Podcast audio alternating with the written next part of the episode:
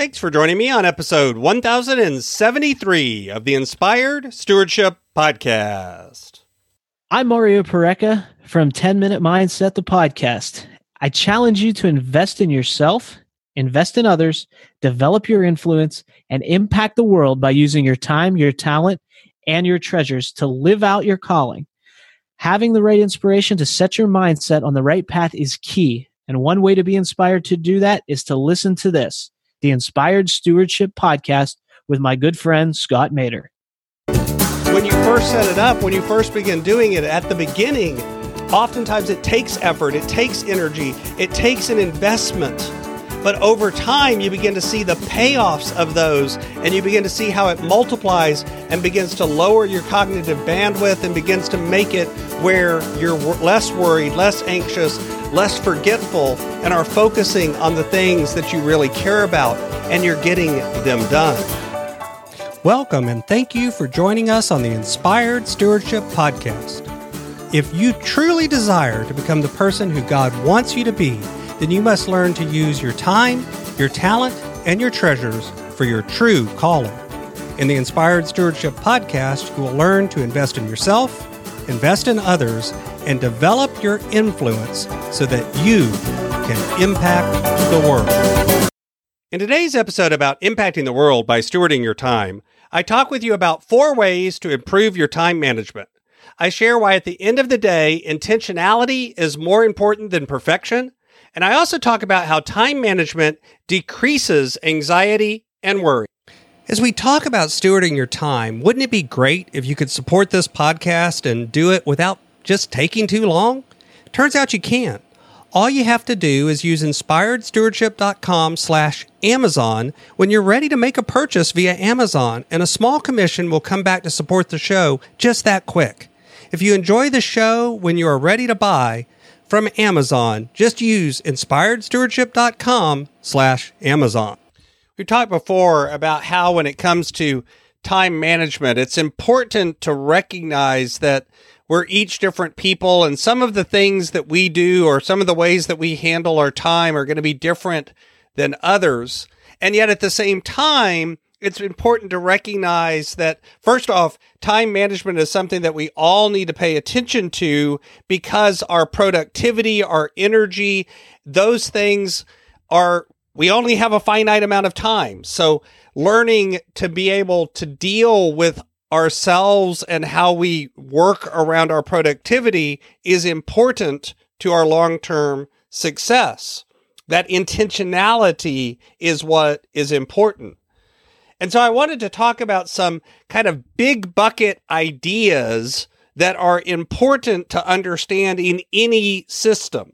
At the end of the day, what you do and how you achieve these four things may be different for different people, but everyone needs to include these four buckets in some way to get better at dealing with their productivity and their time. The first bucket the first idea is one that at first glance may not even seem to have anything to do with time and time management and productivity and discipline and those sorts of things. But the truth is, the first step to getting more effective and more productive is always filtering. It's learning to ask about the event, learning to find out more information. It's learning to say no to things that aren't aligned with what you really want and what your big goals are and what's moving you in the right direction and learning to say no to those things. It's about learning to filter based on your availability, not just saying yes at a knee jerk reaction, but actually paying attention to what sort of bandwidth and availability and energy you have. Filtering out what you actually allow onto your calendar or onto your to do list and filtering off the things that you don't want to do that aren't in alignment, that aren't adding value is always the first step. And in many ideas, it's probably the single most important one. And yet it's also often overlooked. The second bucket to keep in mind is to develop a system and then use it consistently. to, to have a system that captures everything and that calendars it and puts it on a way of knowing what's coming, what's going, what's next, what's important, what can I ignore. A way of getting that out of your head and into a digital or analog system. And then, as part of that, having time that you actually set aside to update and reconcile and work with your system so that it becomes a habit and so that there's a routine of actually scrutinizing and refreshing and eliminating things out of your system so that the system doesn't become cluttered, but actually stays focused. The third bucket, where we're really pretty good at getting things into our system, but we're not as good at prioritizing once it's in there it's very easy to let your system get cluttered with a bunch of work that takes up time, but really isn't that important. It's a lot, it's easier sometimes to find the things that you can do and just knock them out. And yet, at the end of the day, those aren't the things you should be doing. It, it's the idea of using a system to prioritize what actually should I be doing next, as opposed to just what's on my list next. It's about finding the things that are not urgent, not important, the things that are urgent but not important, the things that are urgent and important, and the things that are not urgent but important, and then actually making time to deal with all of those categories. It's about coming up with a way of ranking what you should do A, B, C, or D so that you actually spend time on the things that are most valuable, not just the things that are front of mind. And then the last buck- bucket is to actually look at your time and what you're doing and think about is this time spent as what sometimes you will hear called a maker task or a manager task? The difference between these, when you're in a manager mode, you're talking, you're problem solving, you're thinking quickly, you're doing short bursts of time, five to 15, maybe 20 minutes. You're mindful of what's going on.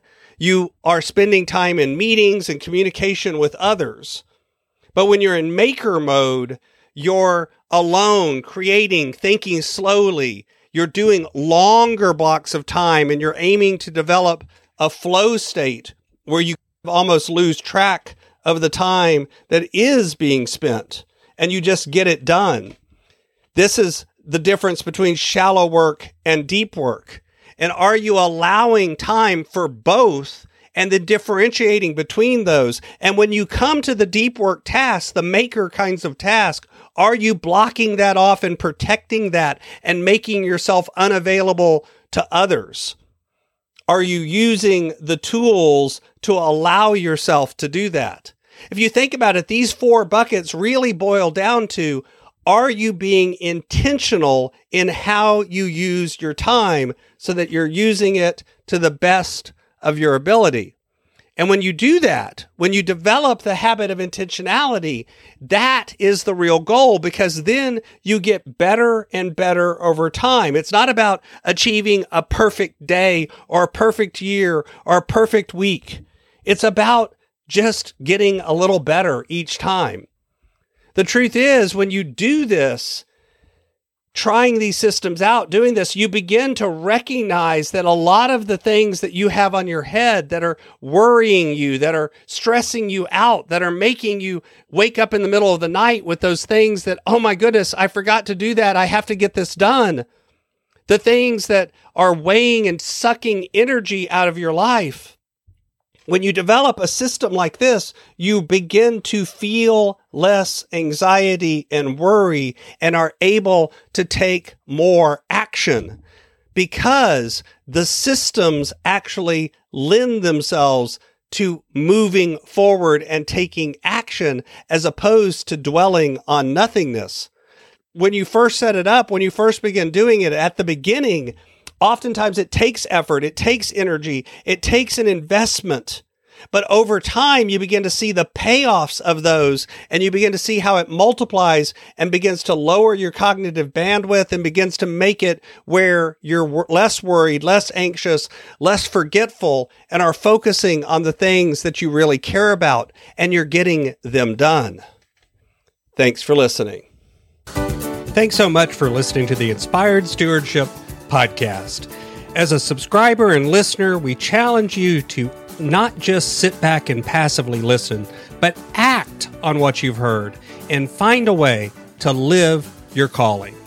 If you like this episode on the stewardship of time, be sure to sign up for our Stewardship of Time Tips series by going to inspiredstewardship.com slash time or texting 44222 time tips and that'll get you our best tips on stewarding your time.